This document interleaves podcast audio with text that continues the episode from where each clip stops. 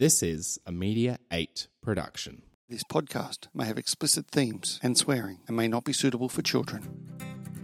Yeah, bro. I got to climb the mountain back home. So where I come from in Taranaki, there's a Mount Mount Taranaki, and then half an hour away from that, you're at the surf. So you can go snowboarding and surfing within half an hour. Never climbed the mountain before, but I did it with a TV camera, and bro, that was awesome. Not just reaching the summit, but just the climb itself. You realise a lot about yourself. You're also on a mission. You've got to film a show. You know, you're there to achieve a purpose, and and nothing can stop you. You can't turn around. The world is full of amazing people, and once a week I get the opportunity to interview one of them. My name is Brett McCallum, and this is Awesome Human.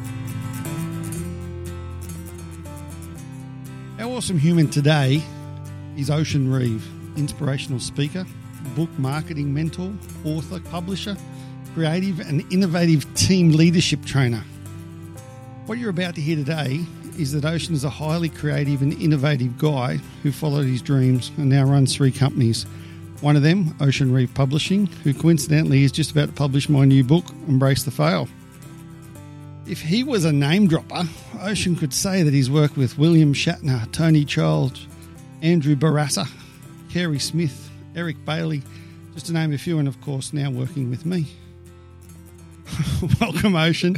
Mate, you're back from your cruise, all refreshed, ready to rock and roll. Yeah, buddy, it was good. It was good. Took took Flash on a cruise, and obviously our partners, and yeah, back into it. Back into it. So, mm-hmm. obviously, a business cruise. Of course, mate. Yeah. oh, well, we did work. I mean, we did actually we were checking in on the authors and the team while we were there. But yeah, it was about having a bit of relaxation. Plus, the cruise was free, bro. Oh, even better. How'd that happen? Oh, I'm a party to a blackjack blackjack table. Oh, there we go. Yeah, never walked off a cruise losing money, so they decided to give me a free cruise to have me back to try and take it. So did they win or did you? No, win? oh, they didn't win.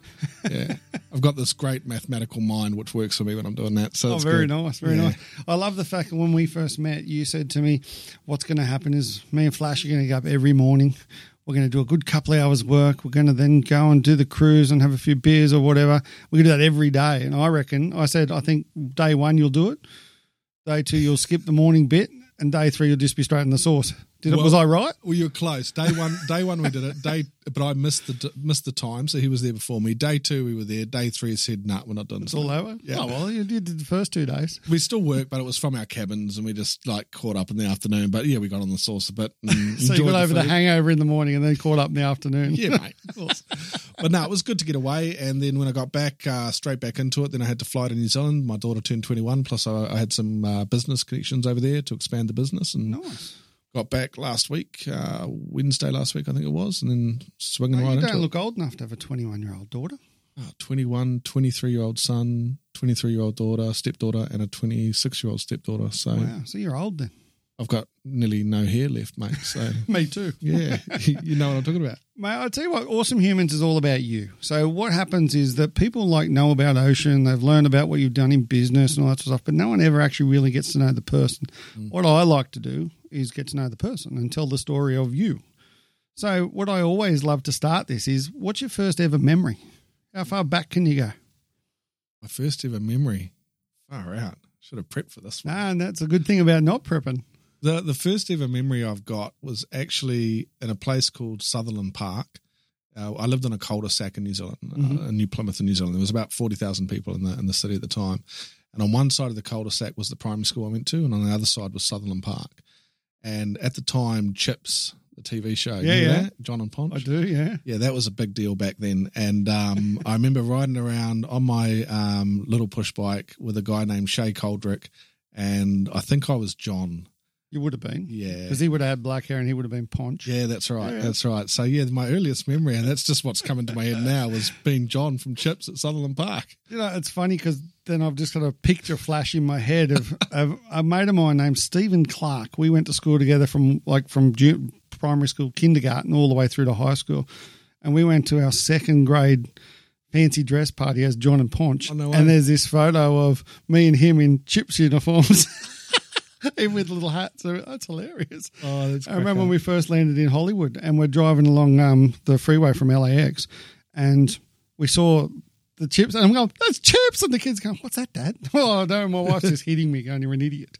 There's But, actually, yeah, there's actually something. funny. Sutherland Park was um it was it was a very common place for the all the neighbourhood to hang out. You know, Mm-hmm. I grew up in a kind of like if you look at white picket fence America, we had the New Zealand version, and Okay. it was that everybody knew each other, and it- just came to me when I was thinking about the park. But they've got a bushland at the back of it, and we were playing around in there, and a spider got on my back. I'm not too good around spiders. Mm. And my mate identified that it was behind me, and I looked over my shoulder and saw how big this thing was. We don't get big spiders in New Zealand, so this was a bit of a fright. And I'm not a runner, but that day I was, mate. Yeah, Me Usain. running- Yeah, oh, mate, fast as anything. Uh, I believe it fell off on the on the speed that I was running, but uh, yeah, had a lot of good memories there. It was good. So, where were you born? I was born in Christchurch in New Zealand, and um, then I was uh, adopted out, put into an adoption home, Mhm. and uh, that was in Wellington, a place called Barnabas Adoption Home. And then I was picked How up. How old were you then? Uh, would have been just maybe three months, six months, and then uh, picked up by my parents who brought me up uh, when I was about.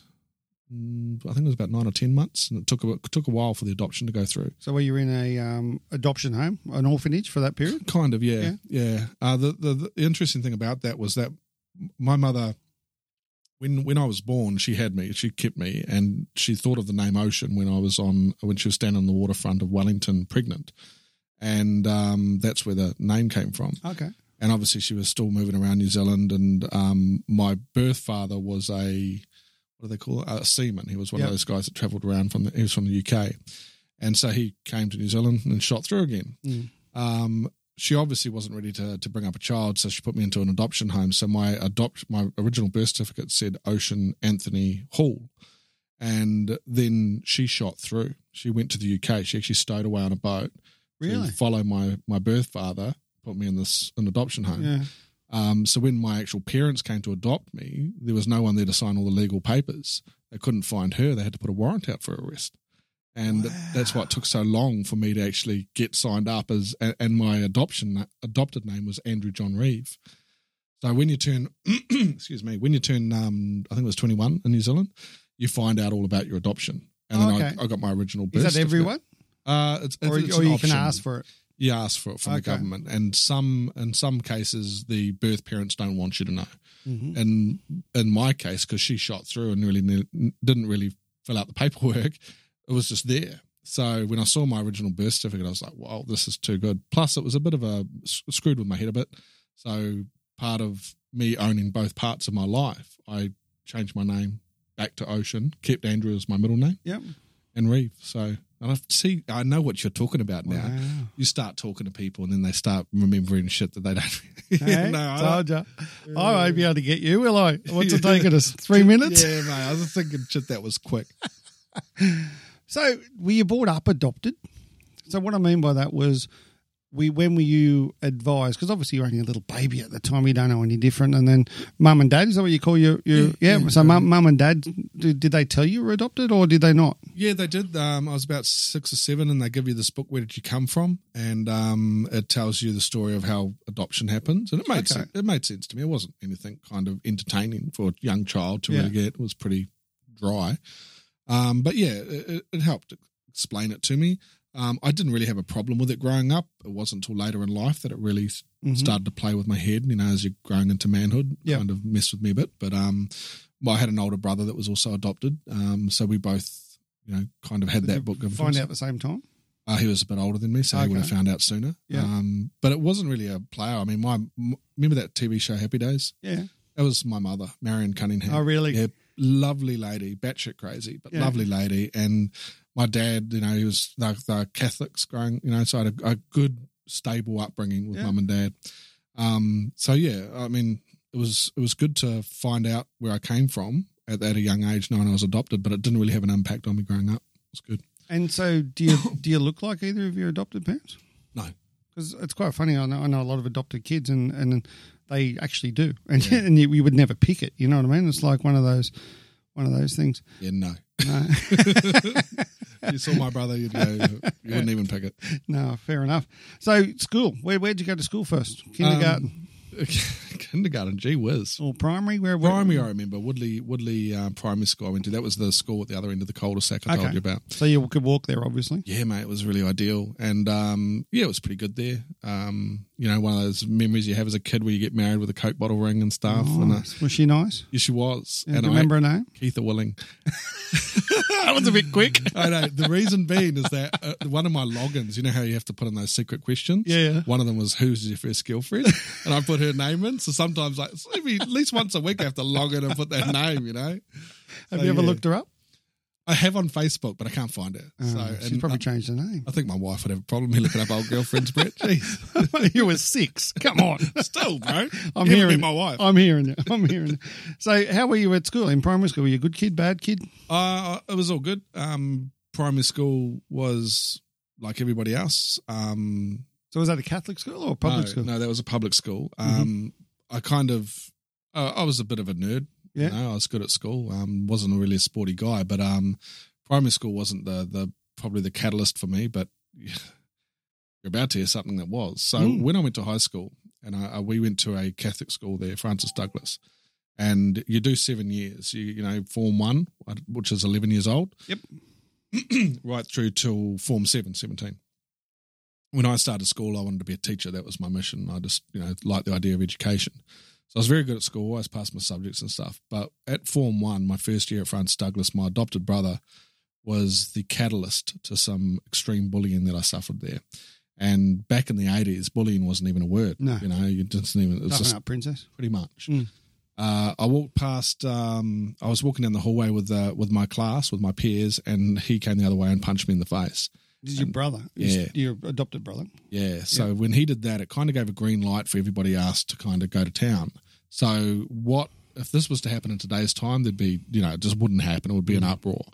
But you just have to toughen up, princess. So you, I never fought back, and and I didn't know how to fight. It wasn't really even my my head.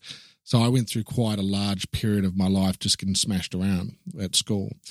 All the while staying focused on my vision, and I just got to pass my subjects, get to teachers college, get to teachers college. That's all I'd think of. What did mum and dad say about this? They didn't know. Yeah, okay. So in third form, in third form, I actually um, was on the phone once, and uh, I had a glass of juice in my hand, and the next thing I know, I'm on the ground. Juice is all over me. Mum was there, and I fainted. And these spells escalated. That I had more and more of them, and they diagnosed me with petit mal epilepsy, which is like narcolepsy, where you just kind of Mhm. out to it. The problem with that is that um, they turn into grand mal seizures, where you're actually seizing Mhm. and mum and dad took me to the um to the hospital. They flew me down to Wellington Hospital and they did a whole lot of neurological testing. And the, the thing there is, again, back in the 80s, they didn't have the technology Yeah. in medicine that they do now. So, You're like 14, 15 at this stage. 13. Yeah. so when they excuse me, when they're running me through all these tests, um, it was quite painful and, and I didn't know what the hell they were doing. At the end of it, the neurologist was, I remember this vividly, the neurologist was in the hospital ward and the ward was oval shaped and my bed was in the center with mum and dad. And um, he said that we've done every test we've got. His brain's functioning well. It's actually at a high level. We think this is stress related.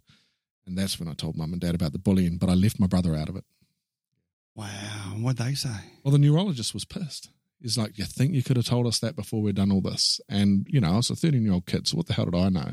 You were shitting bricks, and it's like, yeah. What do you say, man? So, yeah, basically, they gave me some meds to, to deal with the seizures, deal with the stress. Went back home. Mum went to the school, told the third form dean she wanted this to stop. Uh, third form dean, we had a assembly as you do at school. I'm kind of to the edge of the of the auditorium, and uh, I heard I wasn't really focusing as most kids don't, and I heard my name mentioned, and I looked up, and he was talking about the bullying and how it had to stop. And But he mentioned your name. yeah. So out of the corner of my eye, I'm just like looking over to everyone over there, and I'm, they all just like beeline to me, and I'm thinking, oh, Oh, no, it's going to. so two more years of that, yeah. Wow. Yeah, it was pretty full on. Even the friends that I had ended up um, swinging their fists at me at some stage. So I learned that I couldn't trust anybody, and I became very um, not introverted, but I I showed people what I, Insulated. Very much so, Mm. and I showed them what I wanted them to see, so that nobody really knew who I was because I didn't want to get close to people. You became a chameleon type thing, didn't you?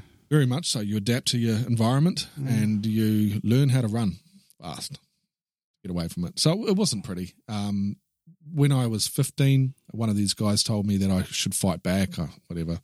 I did one day outside the tuck shop, a whole lot of people, but because I didn't know how to fight, I just raged. Mm. So just running at him, and it was purely out of surprise, Brett, because there's no way I had any skills Yeah, in, yeah. in scrapping. But I ended up kicking this guy's ass and standing above him. Um, what occurred was a trigger went off in my head, not a good one. So I moved out of home soon after that, got my own place. How old were we now? I was just going on 16 Mm-hmm. and I got onto the Independent Youth Benefit in New Zealand, which is like a link for, for young people who can't did live at home mum and dad think about you leaving home? they didn't have a say. They didn't want me to, but I just like, nah, nobody on my own. I'm done now. And I went and studied how to fight. I went to Taekwondo and um, I, You still going to school? yep, still going to school. Um, I was still was planning on teachers college at this point. And I got into a gang. I got into drugs and alcohol, and that carried on for two years. My last exam at seventh form was my statistics exam. I'd passed everything else. I knew I had. I'd done well, but I chose a bottle of gin over my statistics exam, Boom. and that was the end of teachers college. 17 years old. Big decisions. Yep, and then that's where well, you know every kid rebels, but it was at that point there I really went down the rabbit hole. Eh? It was pretty rough. So that's your life changer. That's the spot. Mm. Is it though? Or is the spot back No. when you're 15 and you realise I'm fucking on my own? I, I can't, no one can help me. I'm, I'm literally, it's me and, and I've got it now work out what I do. I think yeah, I think it was then. Um, when I decided to move out of home, I, I, it wasn't. call at young age. Yeah, it was, and it was my adoption had a part to play in that Mm-hmm. because my brother had a lot to do with all of this, and I didn't want to be around him. I couldn't stand the guy, and I needed to get away from him. I didn't want my parents on my back, and even though mum and dad were awesome, I was a fifteen-year-old kid. Just you know, you don't want to know.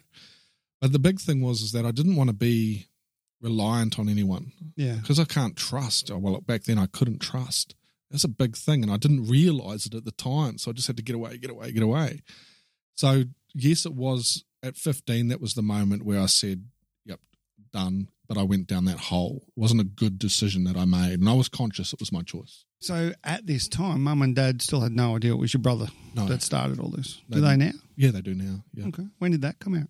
uh, probably in my thirties. Okay. Yeah. And were they disappointed, sad, upset? What they was were the? devastated and Yeah. upset. They felt responsible for it, and I said, you know, you, you know, Michael, my brother has his own issues. Um, the reason he did what he did, I don't know what that what that is. Don't really care now. Mm. Um, but that wasn't their responsibility. Everybody has a choice to make in life, Brett, and it doesn't matter whether you're 11 or you're 110. You're still making a choice, and you've got to own that throughout your whole life. We've got to teach our kids in that.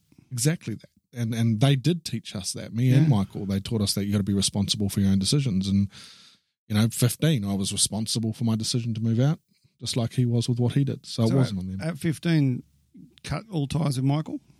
Uh yeah, pretty much. Obviously, he Um, was still at school, or he probably he, left by then. He'd moved to another school, okay. but yeah, my my relationship with him was next to non-existent from the age of about 12, 11, 12 when this first started at, at high school.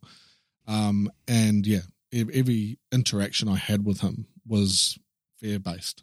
You know, if I was around him, I was waiting to get hurt. Mm. Um, and I just disliked him. He just represented everything negative to me. And yeah, no relationship still Yeah. to this day. Still to this day. Okay. So at 17, we've chose a bottle of gin over a statistics exam. Gordon's gin, mate. Gordon's Quality. Quality gin. Do you look back at that now and think, actually, that's probably the best decision I ever made? Totally. Yeah. Well, I look at where I am in my life now and what I've achieved over my career, and and what uh, I've helped change people. I've helped improve people's lives through what I do.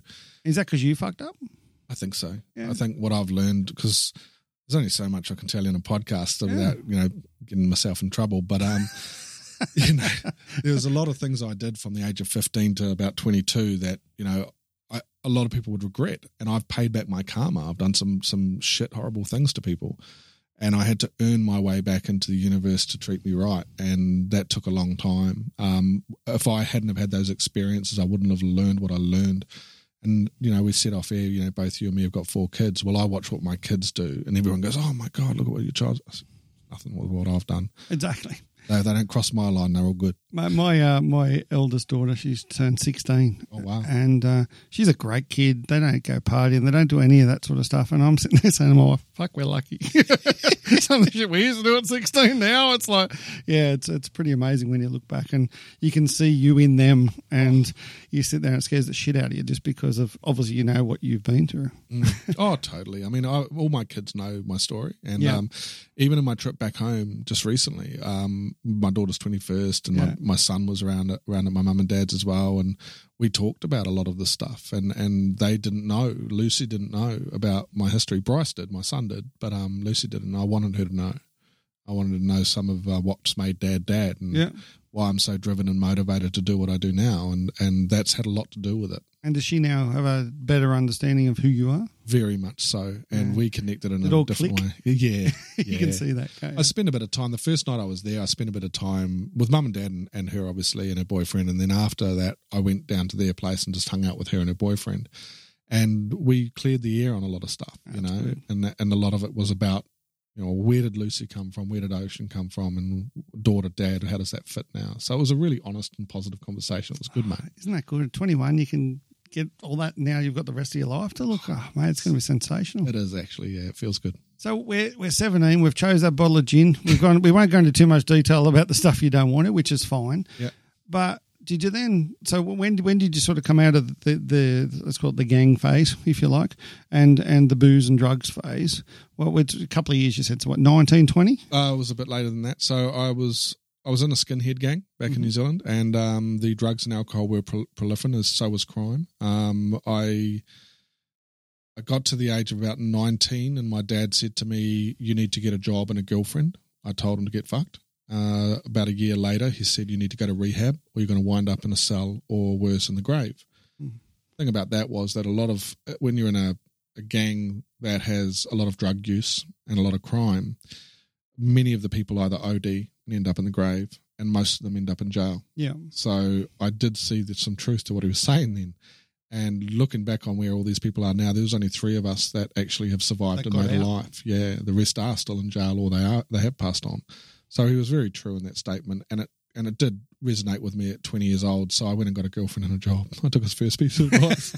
Much better than rehab. a little bit, yeah. So and then you grew your hair back. yeah, I did, mate. I did. But there was there was another moment then too. Like you know, I was saying about when I was fifteen. Well, this first job I had was through somebody I knew, and it was working in a nursery planting fuchsias. Mhm. And because during the gang environment, you're always with people. You still didn't trust them, and they, they still only saw what I showed them. But I was either wasted or stoned or whatever. And when I was in working, I was sober and I was on my own. And because I'd always been intelligent, I, I knew what I was doing, and I knew the shit mistakes and my decision and all that. But when you're on your own and you're at one with nature and your hands are in the soil and you're planting these plants and you, you ask that question you all ask yourselves at some point, you probably did it yesterday, Brett, which is, this is what I'm going to do with my life. Mm. Is this me? Is this, am I a fucking gardener? And that, I had a epiphany then, and it was Pulp Fiction. Quentin Tarantino. Yep. Wanted to make movies, bro.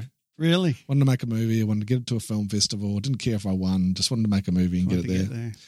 And I walked up to my boss and I quit right there on the spot. I had no work ethic because it was my first job, but I, I quit and I went to the equivalent of TAFE in, uh, in New Zealand, which is a training institution. And I walked into the admin office that very day and said, um, I want to make movies. Can you tell me what I need to study? And they kind of laughed at me because the question was a bit, you know, not, Yeah. not expected. And I said, Well, look, I don't know what to ask you. They said, Well, you've got to do media studies. So that's journalism, radio, and film and TV. If you pass any one of those electives, you can then apply for the longer and larger course, but they only have a small intake, so your chances aren't great. Sign me up, student loan, whole nine yards. I, at this point, So I'd, you're 21 now? yeah, Yep. I'd made the point. I'd made the decision at that point to um, I was minimizing the drug use, so that was going, and I was not going to the parties and to the gigs that the crew were going to. So I was Yeah. getting out of that environment. And was that hard? Um, actually, no, Oh, really? no, it wasn't too bad. I mean, because I never denied that I had a brain and I, I could make logical and conscious and, and good decisions.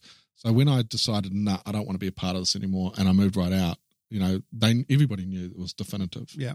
There was no Because "Oh, they, cause they sort of knew the bit that they needed to know of you. that's right. no one ever actually really knew you. nah, so trying to pull me back in, not an option. One question, though, for you. Let's just go back there for a sec. Yeah. You got beaten up and all this shit for all these years. Mhm. when you become a skinhead Mm. and you're feared, you walk past someone, they're shit scared of you. Mhm. Did you ever go back and pay back anyone? Yep. So the retribution was there? Yeah. Hmm, interesting. Yep. Did that make you feel good, bad, or ugly? No, not now. I look back on Not now, but th- at the, at the time. time, yeah, empowered. Um, there was that vengeance Mm. that was just like one guy turned up at a party. He didn't even recognize me, but he was one of the guys at school. Yep. And I'm in the boots, the whole the whole nine yards. Yeah. And mainly because I'd shaved all my hair off, probably a bit hard to recognize Yeah. me. Um, and I story I don't usually tell. Um, I walked up to one of my mates and I said, you know, I know who that guy is. He's one of the dudes that smashed me around at school. He's going, what do you want to do? I said, I want to remind him. And I asked him, oh, do you remember who I am? He's going, no, no, no. So, oh, come with me, bro. And uh, I took him into one of the bedrooms and, and I hit him. And I said, do you remember who I am? And I kept going until he remembered. And what ended up happening was he ended up crying, not because of the pain, but because the mental Of what he did. Yeah, it just played on him. That it wasn't just hitting him; it was talking to him at the same time and letting him know what he did to me. And and and I found out that that had a major impact on him negatively later on in life. And I was, I do, I don't regret it now. I've let go of my Yeah. my errors and I've made right with my karma. But there was a time in my um in my thirties where I, that was always playing on me what I did to that guy and and some of the other things I did too. So But at the same time, you got to look at this stuff, and you were put through so much shit, right? Yeah. And and like, yeah, I, I feel for the guy now. That's fine. But at the same time, mate, those assholes put you through what could have been the end of your life Oh, at the time. much So I had jaws broken, legs broken. I got thrown off balconies. I mean, there was Like some, some, of the of the stuff. shit that these people did to you, and to to get them back, whatever you want to call that, whether it's vengeance, whatever, um, has to make right in the world, doesn't it? Well, at the time, I think there's logic to that. Mm. Um, when you get the bigger understanding of what the universe is all about and why you're on this planet, you realize that that is not a response to anything, and that And I agree on that. yeah, and so violence doesn't be, you know, become violence. And I'm not solve them. condoning that at all, mate. But at the same time, for such a young kid to get the fuck beaten out of him so much, you, there's got to be a point you've got to snap. And when uh, you know we look at that transition where I left left home and got involved in the gang and I, I lived this lifestyle, you become a very violent individual, and and everything that you're doing is revolved around violence and and drug abuse and alcohol abuse, and so you don't know any other option when you're in that environment. Of course. And when somebody from your past jumps into that, and you recognise what they did, 100%. well, your natural response is to inflict that violence to them.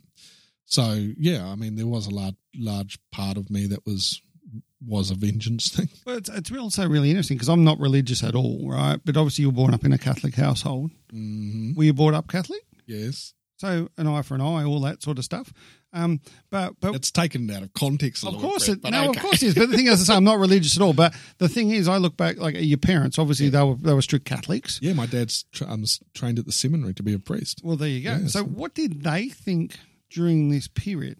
Well, dad was also a probation officer. So when I got busted by the cops for some things, Yeah. guess who was standing in the courts when I went up? So you could imagine what that would have went down well. That's why when he said you need to go to rehab, he Yeah. had he had evidence to prove where people like the path I was on, where I was going to go. So your mum was devastated. She had a, a lot of suffering from what what I was behaving, Mm. my behaviour at the time. Dad was a little bit more resilient because he worked in the industry with a whole lot of criminals and badasses. So you know he, he just didn't want his son to be one of them. you Yeah. know? but um, And that's a wonderful patient. thing from your parents, Oh man, man, Oh, because they realised, like, obviously at the time, all this stuff, and then at the period where you actually told them what had happened, Mm. all that would have made sense. oh yeah. Like the penny drops. Go, I, I like when I did tell Dad about what my brother did and, and how it all took shape for me. He just sat in the lounge. This is my thirties, and he cried. And he, and he it wasn't so whether or not it was because of Michael. I don't know. I think it was because he didn't know that I'd gone through the suffering. Yep. And he was, you know, you're a dad, Brett. You know, you don't want your kids to suffer. no. So him being a, not oblivious to it, that's a bit strong, but being unaware of how much it was hurting me, that got him. And I said, Dad, you know, this ain't on you, man. This ain't on you. Don't own this. But it also would have, everything else would have made sense. Oh, it did. Like It it, bring, it brings that into that full circle, doesn't it? Oh, mate? Everything, like from 15 to, to 20, That's why whatever. you did that, eh? 100%. yeah, totally, bro. And in a way, that's probably, a good thing in their mind because they realize, oh, okay, that caused that to happen. Uh, now we're back and we're, we're good again. they look at it now and and they do understand that I had to, I had to go through that part of my life to do what I'm doing now. Um, I wouldn't have I wouldn't we've said it before. I would not be doing this if I hadn't have experienced that. Yeah. It's amazing, mate. So we've not digging plants anymore. We've, No. we've thrown the job in. We've Yeah. now gone to, to TAFE, as we let's call it that for the, the Sure. sake of this. And you've gone up, you've signed up, you've got your student loans. What's the first course you're doing? Well, I did the media studies with journalism, radio, and film and TV. Um, couldn't really didn't really like journalism that much, but I still passed, and I passed the other two as well. But I really excelled in radio and film and TV. And the tutors both approached me for those two independent courses and asked me to apply Apply Oh. for what? the bigger courses. Okay. And because, like I said, if you the movie making courses? yeah, Yeah, yeah. or or to get into radio. Okay. And um, I didn't trust anyone, mate. So I thought there was an agenda. I I had never experienced anyone showing me any real, actual care. You know, mum and dad excluded. But and you're, you're still now coming out of the drug phase and that sort of stuff at this time. Fuck. I'm like looking at these guys going, "Yeah, what's your agenda? Yeah, what do you know? want? and I fobbed it off, bro. I just was like, "Nah, I'm not not going to listen to this." So I kept, stayed on stayed on task. I graduated media studies. I applied for film and TV. I walked into the interview, and the tutor, the lead tutor, he was at the desk. He was writing some shit down, and then he looked up at me and he just goes, "Yeah, yeah, you're all good. Go away." I was like, "What?" "I already told you, Ocean. I wanted you to apply for the course."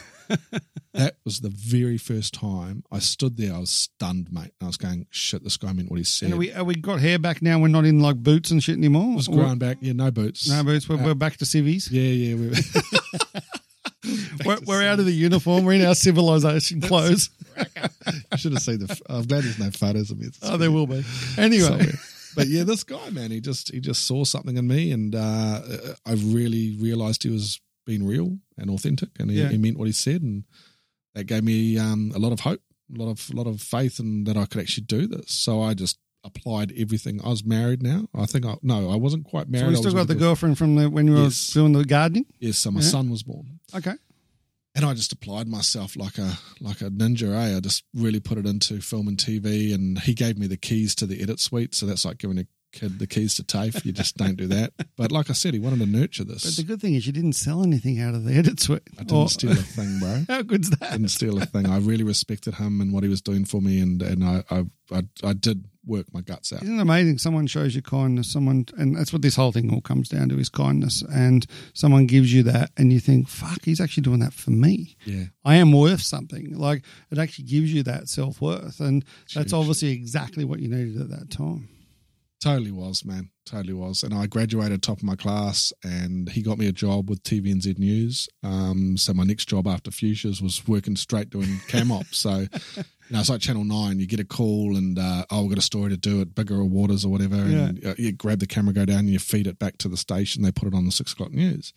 So I was So you're behind the camera. yeah, Yep. yeah, cam op, and um, it was they call them stringers, so you just get the call and do it, and that was an intense, exciting job because you didn't know what was coming each day, and it was good money, bro. It was Yeah. good money.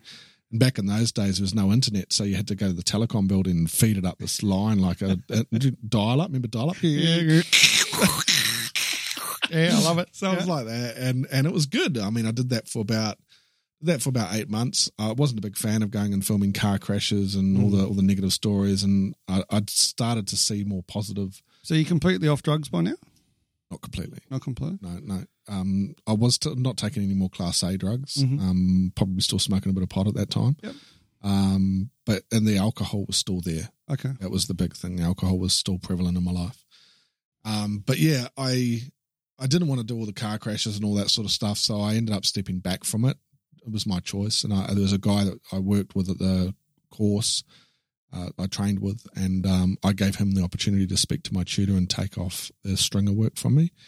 And I wanted to focus on making that movie that I Yeah. wanted to get. So I started writing scripts, and I was starting the doll or something. I didn't really care.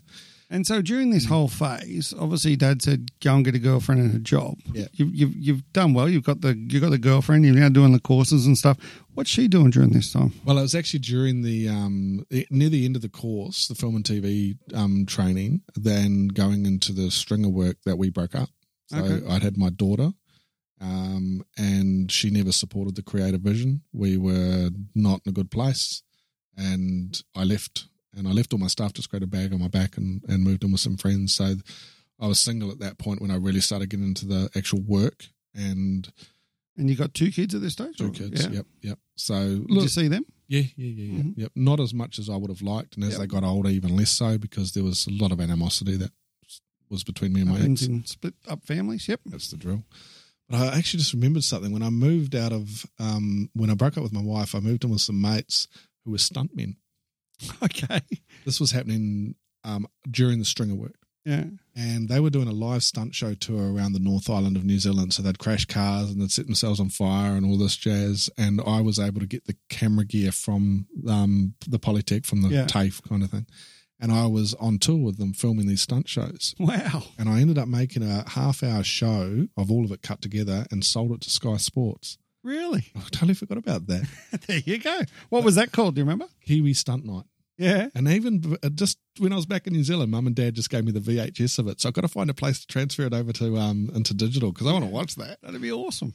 And um, I even got an opportunity to set myself on fire. So they suited me up, all the stuntmen, and gelled me up. Got a bit warm in places, I'm sure it did. but now I can say I've been a flame, you know. So Yeah. that's good. Um, but yeah, there was it was a lot very exciting getting in film and TV, and and you you just meet a lot of crazy, unique people and do some awesome stuff.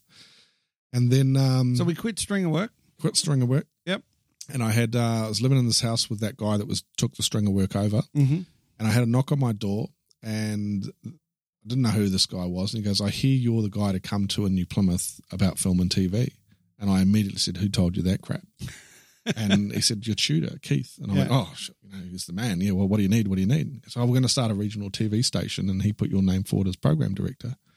And I was, like, I didn't even know what a program director was, but like, oh yeah, um, you're going to pay me? It's like, yeah. It's about five, six hundred bucks a week, and back then that was a that good was just money. Good money, and I Yeah. said, yeah, sign me up. And then I went and found out what a program director did. so I got to make the show, come up with the ideas for the shows, uh, delegate them to be produced by the team, who were all people that trained with me when I was training, and they'd get it edited, and I'd choose what time I'd schedule them to go on air.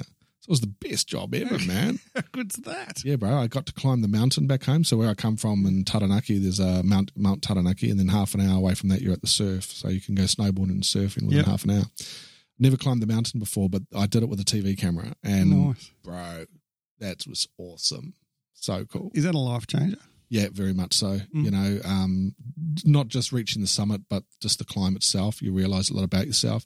You're also on a mission. You've got to film a show. You know, you're there to achieve a purpose, and and nothing can stop you. You can't turn around Yeah. you know, and, and it got hard, bro. I was like a cigarette smoker, I was a drinker, and uh, you know, I wasn't that fit. I'd given up the taekwondo at that point, so you know, I'd slid down the hill a bit. So uh, it was great, man. I was, when I got to the top, I thank God we had to sit down. That was so cool. Did you put your arms above your head and Yeah. scream? Yeah, totally, bro. Yeah. Yeah. You got to do that at the top of any mountain, mate. So cool.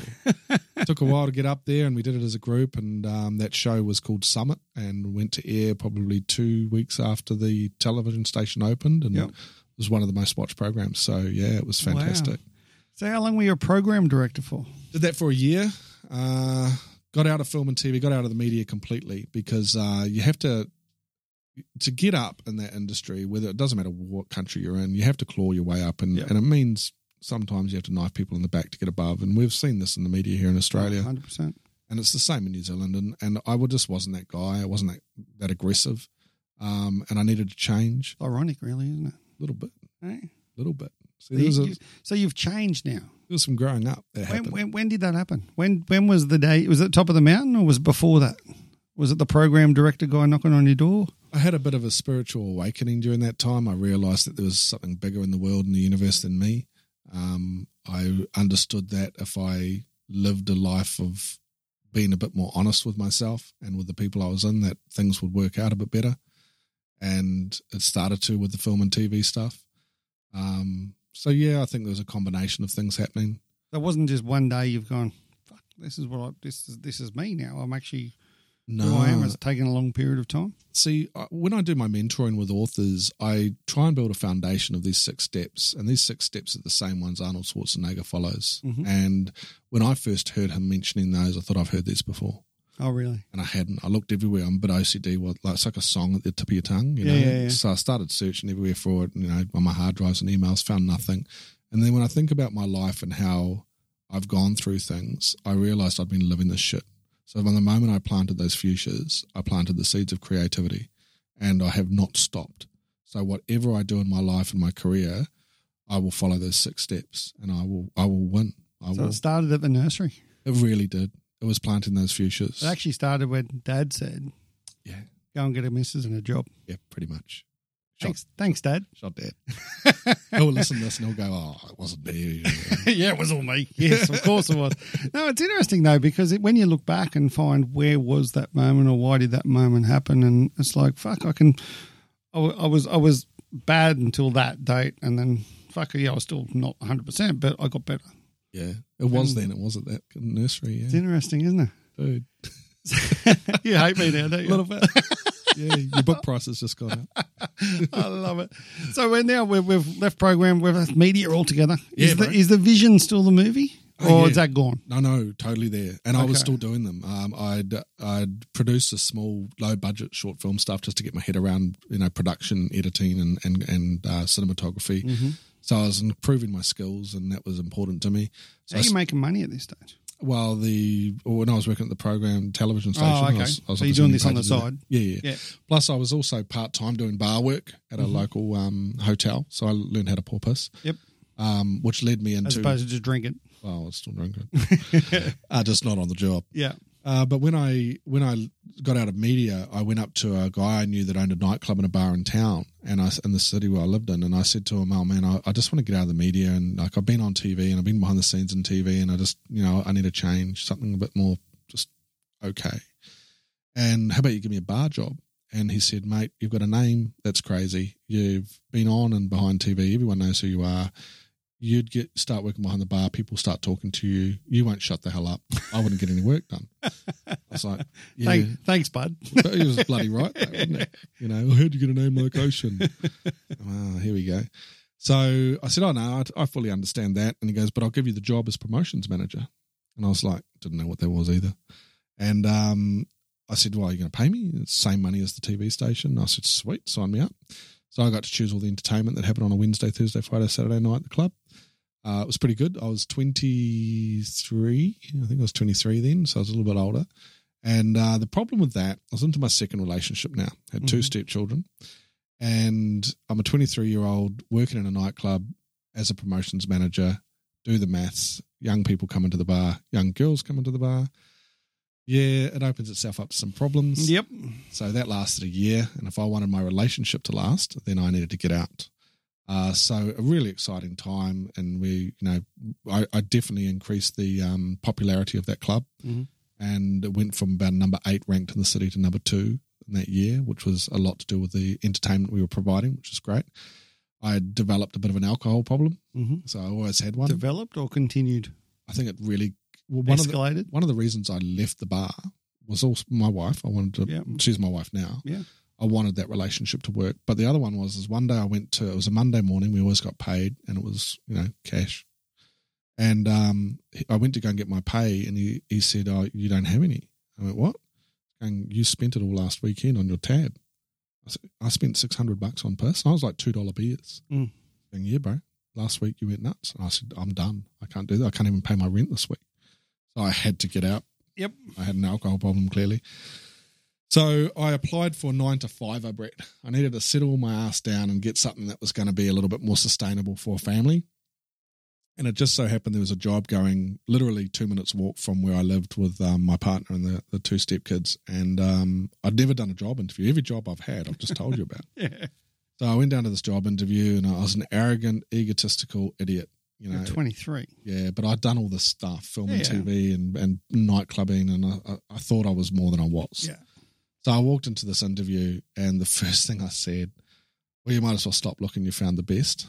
And the the, the husband and wife, the husband goes, "Oh yeah, why do you say that?" And I was like, "Well, everything I've done, I've kicked ass at. So you know, I don't know what your job is. Didn't know what the other jobs were. I'm gonna kick ass as soon as you tell me what it is." And the interview lasted about five, ten minutes. And he said, okay, we'll let you know. And I'm walking home and I'm going, yeah, that's one of those don't call us, we'll call you. I might have fucked that one up. yeah, I think I need to go and learn how to do an interview properly, you know. Yeah. But um, he ended up ringing me up that afternoon and offered me the job. And it- Really? yeah, bro. It was as a production manager for an educational publishing house. Okay. And that was my career into publishing. And from there, it's just gone nuts. But I pulled my ego in check because he told me when he called me back in and said, I'm going to give you the job, but I just want to let you know you don't need to speak like that. You don't need to walk in here thinking you're great. You know, let your work show us you're great. You know, so I, I, he was a great mentor for me, Graham, and taught me a lot about the publishing industry and uh, writing, being creative. And, you know, I pulled my head in and I focused on my job and I did very well. And we built up the educational publishing house and, and it's just been into traditional, into self publishing. Yeah, New Zealand was it's been about eleven years doing that, and it was amazing. And so during this period, when did you get married? Ah, oh, good point. So, see, neither me or Vicky, Vicky or I, can tell you wh- how long we've been married for. That's always handy. we can tell you we've been together since 2001, but Yeah. we can't tell you how long we've been married for. But it was during my time at, at Publishing House. Okay. So, yeah, Didn't we. you get it engraved on the ring? That's what I did. no, no. Just so you can remember. No, Yeah. I always remember. So I, I, we've been married a long time now. I mean, it's it's superfluous, really. But um, yeah, it was during that time at the publishing house I got married. And Yeah. it was awesome. so then when did we stop drinking? When I moved to Australia, Really? So Yeah. when did you move to Australia? What made that happen? Uh, well, during that time in in the publishing industry, when self publishing, let me backtrack. When the internet hit, Yep. the music industry suffered, film and TV suffered, publishing suffered. In New Zealand, small population, a lot of bookshops closed down before it hit Australia, America, and the rest of the world. Smaller countries got hit first. Uh, the distributors shut shop. This is Amazon and those sort of things when They they, started coming in. Yep. Yep. Uh, distributors started closing down. Uh, we were taking on Australian authors, so the New Zealand writers weren't getting the focus that they should have been. So are you on your own here or are you still at the education I was in publishing? the, I was in the self publishing part of this now. Okay. So I'd moved, I'd been promoted Are you still with, with the same, same people? company. Yep. Yep. So they had like three different publishing arms: educational, traditional, and self. Yeah. And I went through all three of them, which was great. And I learned so much about this industry there because it wasn't that they were finding their feet; they were well established, but I know dick shit about any of it. So I learned from the marketing manager of Random House and educational editor that had been a teacher for 40 years. You know, I was learning from people that knew this shit. So I was very, very fortunate. Big shout out to everybody back in New Zealand that helped. And are we starting to let people in now? Like, are, are we starting during this phase? You're sort of actually starting to trust people again, and Yeah. or actually for the first time in your life, pretty much. I'd built a bit of a crew. Like the crew, I got married by my, my best friend performed the ceremony. Mm-hmm. Um, my son and another one of my best friends' best men, and the my, the caterer was my one of my best mates. Yeah. And I, I caught up with all of them when I went back to New Zealand last week. So when you say you, your your best mates, are, are these mate new mates? Yes. Like, so these are new people you've brought in surrounding you now that you you know you can trust, you can do all that sort of stuff. Yeah. So the old ocean, From the film and television days. okay, film and television days. Yeah, so they all came into my life. Then they were in the original films I did. One of the guys, the guy that um, married us, was the guy that I made all the movies with. oh really? So yeah, it was phenomenal. Um, but to go back to where you were saying about when I made the call to come to Australia, um, I was a client manager at self publishing house called publishme.co.nz. It's Mhm. still operational to this day, and I'm going to partner with them when I'm with, in New Zealand. Yep. That's one of the reasons I went back. I'd made that film. You've made the film at this stage. It had gone to a film festival in Canada. It had got played. I didn't win anything, but I pulled it off. What was it called? The House. And email me later. I'll send you the link so you can watch it.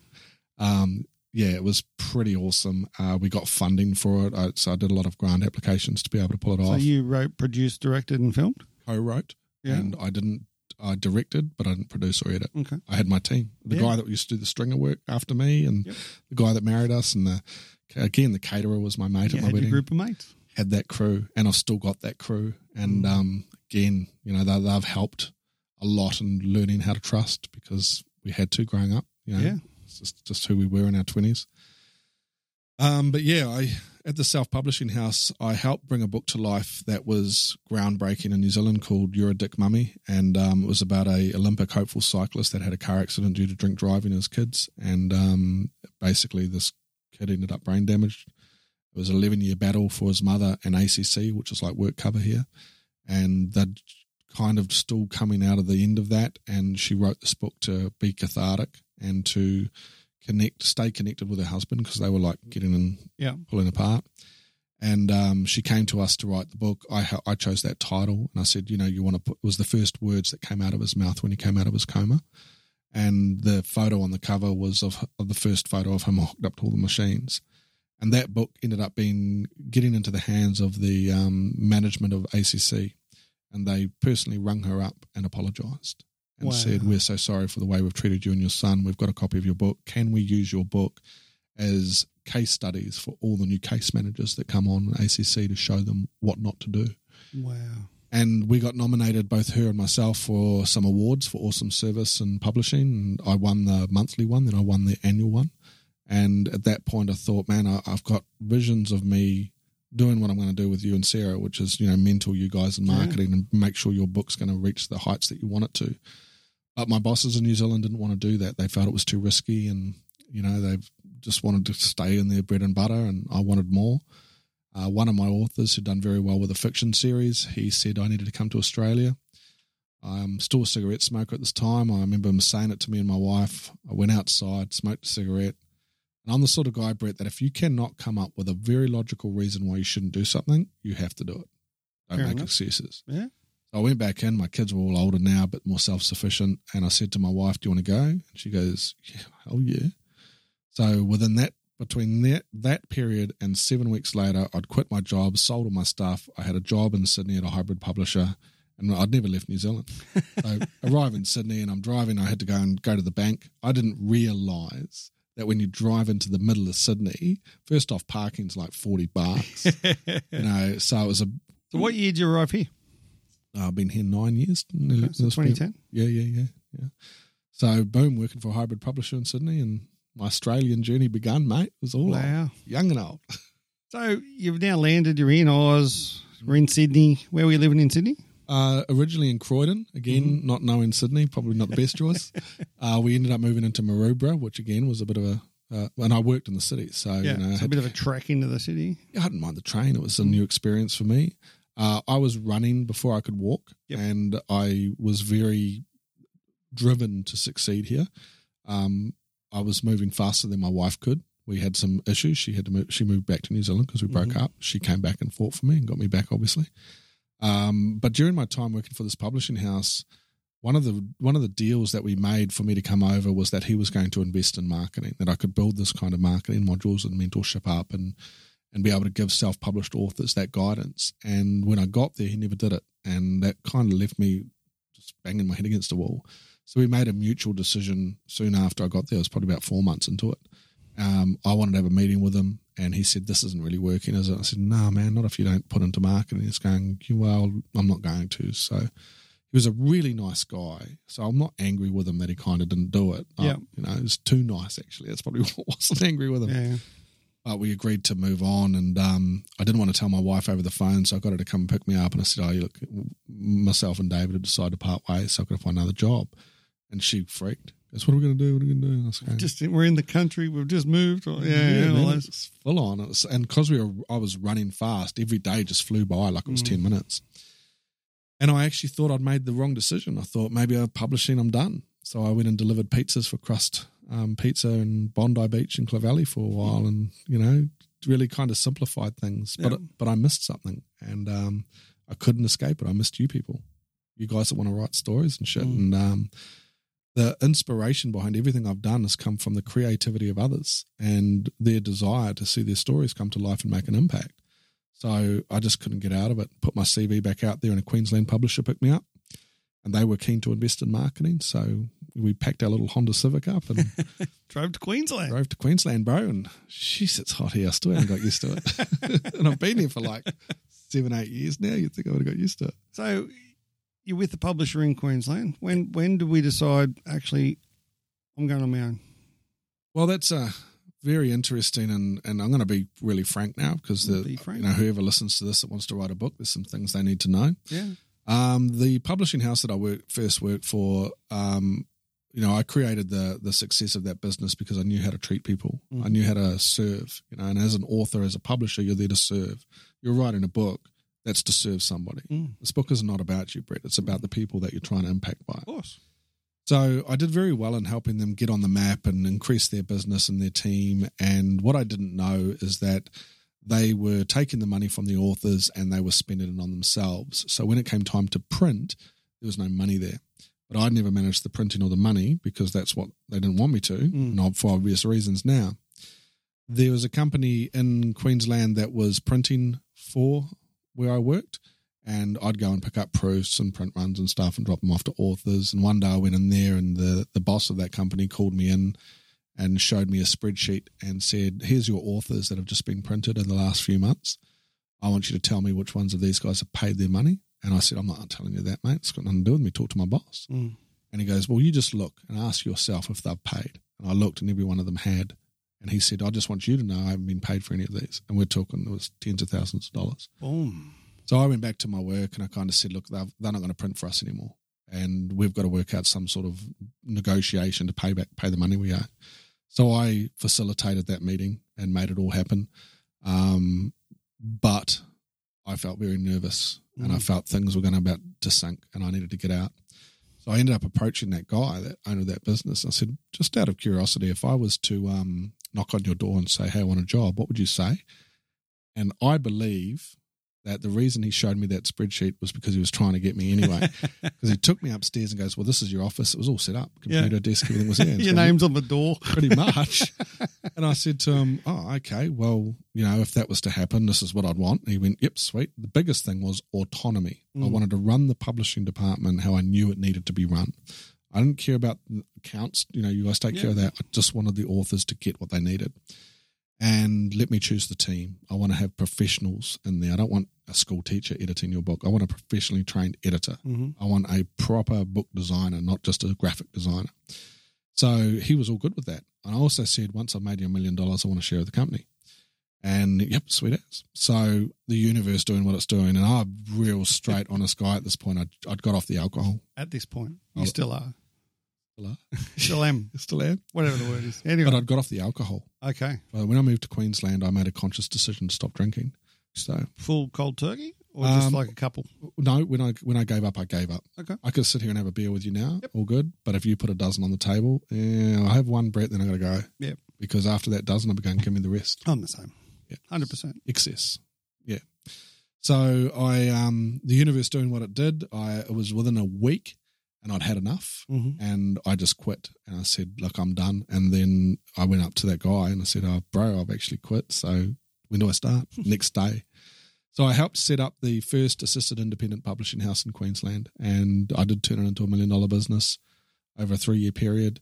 And when I wanted to make changes to what I was doing with the mentorship and bring in audiobooks, and um, he said no. And I'm not that kind of. Don't of. say no to ocean. Just not, don't say no to a creative. Exactly. You know, creative people need People need to to learn this shit, don't they? they do, bro. they do. Like, creative people need room to breathe and fly, and and and the whole point of being creative is that you don't limit yourself. And his philosophy was, well, it's not broken, let's not fix it. But in my mind, I'm going, if we do this though, it increases business, it increases opportunity for the authors. Everybody wins. And there was a lot of authors that I was working with that felt that I needed to go out on my own. And it was mid 2016. And I even had one husband of an author at a event that we put on, not hard, but he kind of gave me a shove. And I said, What's that for? And he goes, Start your own business. I'm like, dude, you know, I don't know shit about running a business. I, I didn't know nothing. Yeah. Um, I heard about BAS and I thought it was a fish. So, you know, I don't know. Nice fish, though. Yeah, yeah, Yeah, yeah. Quite tasty. Now I know it's about giving the government money. Yeah, even worse. yeah. It's like just like fish with a bone stuck in your throat. That sucks, bro. But yeah, I basically um, I had an author back me. I put, pitched a business plan to one of my um, one of my uh, regular authors, and he said it was a no brainer, and he fronted me the cash to go out on my own. And that was in late 2016. I quit that company at 2000, start of 2017. Amicably, or was that ugly?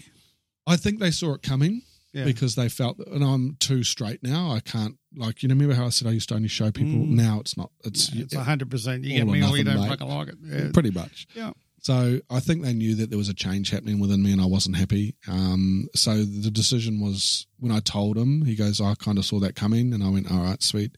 We made um, um, a mutually beneficial arrangement to end it, and I moved on, and they still operate, and you know, it's all good. Excellent.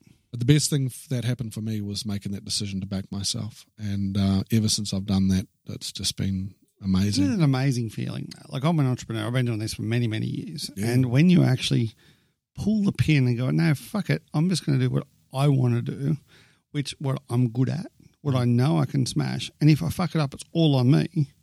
But then I can bounce back from that.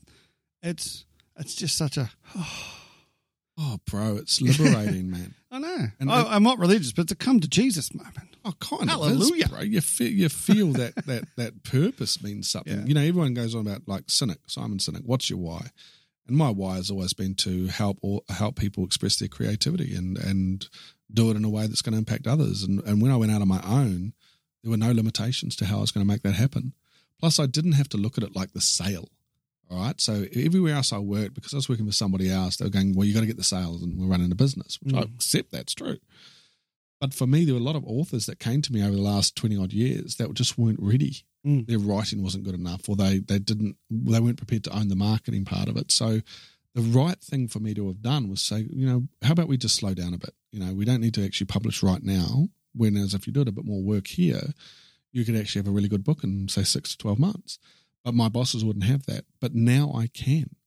Now I can. An author will come to me and they go, "Show me a manuscript," and I'll say, "Yeah, let's just get an appraisal." Because I, I don't think you're there yet, but I'll get you a professional opinion from one of my team who's trained in doing appraisals, and they will tell you. And sure enough, not only do they go and spend six months working on that manuscript, but then they come back because they appreciate that honesty. That I'm not just about making shitloads of money. transparency, honesty, all that stuff. And I found that with you guys when I first sort of come across you guys. I was in going down the self publishing route, and I got the appraisal done. Mm. And when it come back, and Sarah, my assistant, pointed out to me, she goes, "Just read that one line," and it said something like, oh, "This book is fit for publishing," mm. and I was going, "Fuck, really?" Like, because obviously you question yourself and and sort of all that sort of stuff. I've never written a book in my life. I, I failed high school. I did all that sort of fun stuff. But at the same time, when it come back and someone that is a professional tells you that, and then yet we'll sign you, you're going to become pu- a published author. It's like fuck me, woohoo! How good's that? Well, that's the content. So when we look at our creative expression, the reasons why you wanted to write that book, Mm. that's all there in the content. There were there were things that needed to be addressed as, that we have, but from a content viewpoint, did it flow? Did it make sense? Is there an, is there an activated change that's happening by reading that book? And and without a doubt there was. And that's what we look for with our authors is that, you know, remember it's to serve other people. Writing and publishing a book is not about you. If you want to do it mm. for ego or status or anything like that, go to another publisher. I'm not going to do that. And I've turned down authors that have come to me with And that. that, and that's what I love. I love the fact that that you aren't a yes man. That you guys aren't aren't a, no, but in the, in the fact that yeah, no, if you weren't good enough, I'd say no. Oh. and and those sort of things actually are the the making of a really good business. And you hit the nail on the head a minute ago. Is the fact the best way to sell is to not sell at all. My whole vision and mission about everything I do is tell stories. I'm a storyteller. And whether it's podcasts, whether it's books, whether it's actually selling my businesses, yeah, I tell them a story. I never actually come in there and go, do you want to buy? Buy now, buy now, buy now, buy now. It's like, I'll tell you this story. And if you like my story, then you want some more. And what's the end result for you by doing this? What what do you want to see happen to those people? You want to make them smile. 100%, mate. Boom. As I mentioned before, it's all about kindness. It's all about making the world a better place. So out of everything that I've been doing in publishing and meeting these awesome humans, uh, I've learned that there's some parts of our society and our life that's fucked up. Mm. And the biggest one is suicide. Yes. and we've got a large portion of corporate that like the uh, dental industry there's a high suicide rate the mining industry there is obviously with the military with ptsd um, the biggest concern for me is young people uh, the suicide rate and the awareness of suicide i mean we, we all know it's there Yes. we all know it's there but it's not the awareness that needs to keep being hammered home it's uh, how are these solutions going to be put into place and what is it that my authors can bring to the table to help contribute to keeping people alive and finding their joy. Mhm. Because I think happiness is a choice, Brett. I think you wake up every morning, you choose to be pissed off and angry. Oh, I've got to go fucking work. Or you choose up and go, oh man, what do I have to do now? I've got to see Andy Cullen. Then I've got a podcast with Brett. Then I've got two mentoring. I was up at four o'clock, pumped, going, come on, let's go. so I get up and I, I say, let's go. And I, um, you don't want to hear my ringtone, but it's Eric Thomas yelling at me saying, sleeps for the week. You know, you want success, you get sleep. so I'm fired up. But I think happiness is a choice. The discovery of joy, that takes work. Yes. And there are authors that we have got their life mission is to help people find their joy. So, what I decided to do with a collaboration of a couple of other people was put together an academy called Imagine Academy. Um, and these are authors, all published authors with Ocean Reeve Publishing. They can stand on stage, not motivational speak, that's been done to death, but activate and inspire so that when people leave, they feel changed, they create Storytelling, change. mate. It's a bro. So yeah, the Imagine Speaking Academy. We we went to Singapore and we we did a presentation called "People Are More Important Than Profit." Uh, we'd tried it here in Queensland. We went to the um, Queensland Chamber of Commerce and they said, "Oh, Australia's not ready for this." Well, okay, then. Well, I'll go to Singapore, the most financially based country in the world. If I can pull it off there, then Australia is ready for it Hell yeah. s- presented it to a whole lot of CEOs and business owners. They all got the concept. They all listened to those stories from four different people.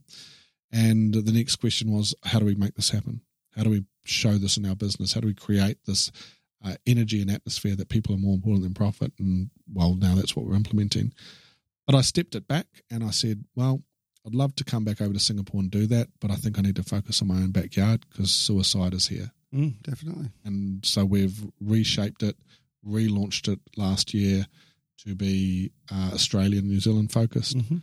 We have eight, nine after this morning with um, the addition of Andy Cullen, um, nine profound game changers who each one of them offer insight and guidance in how to create joy in your life. And um, that's my my driver is to minimize suicide, create creative expression for people and inspire change. Just like you, bro. Tell some stories. Uh, That's what it's all about.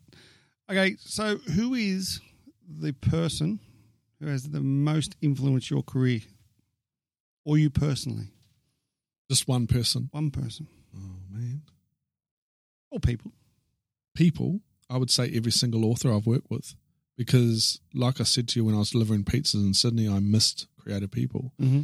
Every step that I've made in my career has been influenced by my authors. So I've learned just as much from you guys as creatives. Like I've learned something from you today. I'm not going to tell you what it is. it was happening before we did the podcast, but Yeah. um, I learned something from each one of you guys to better myself, um, just as much as you guys learned from us. So without a doubt, the creative community has been what has inspired and motivated me and, and been my my clincher. What's your greatest achievement in life? Um, there's two. One is working with William Shatner from a career viewpoint. So we didn't go there. How did that happen? Tell, Oh. me, tell me the Shatner story. It's a funny one. Um, as part of the the the crowdfunding um, approach that he took, I was involved in that, and they were part of it was they send out the ebook to everybody, and I got to see the ebook before it went out, and it was devastatingly awful. Um, no matter what what platform you looked on, and it was just a mess. And this Yeah. is Captain Kirk, mate. You know, I, I grew up Star Trek, Boston Yeah. Legal, the guy's the man. You're not sending this out, and they were panicking because it was supposed to have gone out at the end of that. It was a Friday and, and Thursday in America. It was supposed to go out on Friday. And I said to them, well, look, you're going to have to put it off till Monday. Leave it with me and I will get it sorted. So I did it myself actually Yeah. because I know how to format ebooks correctly. So I was watching a game of cricket, Australia versus New Zealand at home, and um, I formatted this ebook. New Zealand won, by the way. Just thought I'd drop that in there. It's always handy once off. Yeah. yeah. Well, Did we bowl under 'em? Let's not go there. Oh, dude. We don't want to have a cricket discussion right now. but um, yeah, and I reformatted. I sent it back to them, and they were like, um, I never spoke to Shatner directly. I spoke to his team, and that, that's not to be, be expected. Um, and yeah, they got the ebook out first thing Monday morning. The whole thing kicked back into gear, and they ended up doing really well with a book called Catch Me Up. And they wrote William Shatner wrote an endorsement for me, which was magical. Um, and that would have been my best career highlight. My life highlight. Um, every day's a highlight, brother. You know, I don't have a life highlight. Every day's full of them. I think that you you got to find your inspiration in every day and leave the past in the past and It's a big thing, man. Move forward. To- to- all the time. Tomorrow never comes. Today's today. Yesterday happened. Actually, I, I will just drop this in there. This is when I learned this kind of lesson on how important every day matters. I'm driving to work um, to this independent publishing house before I started my own place, and I always tell authors live every day. You know, don't don't fuck around and don't live someone else's life. Live yours and live it properly. And I don't think I was doing it. This is before I started my business. Remember, I'm driving four lane traffic. It's four o'clock in the morning, so there's next to no one on the roads. I'm in the third lane to the median barrier, right? I'm in a small little Toyota Corolla.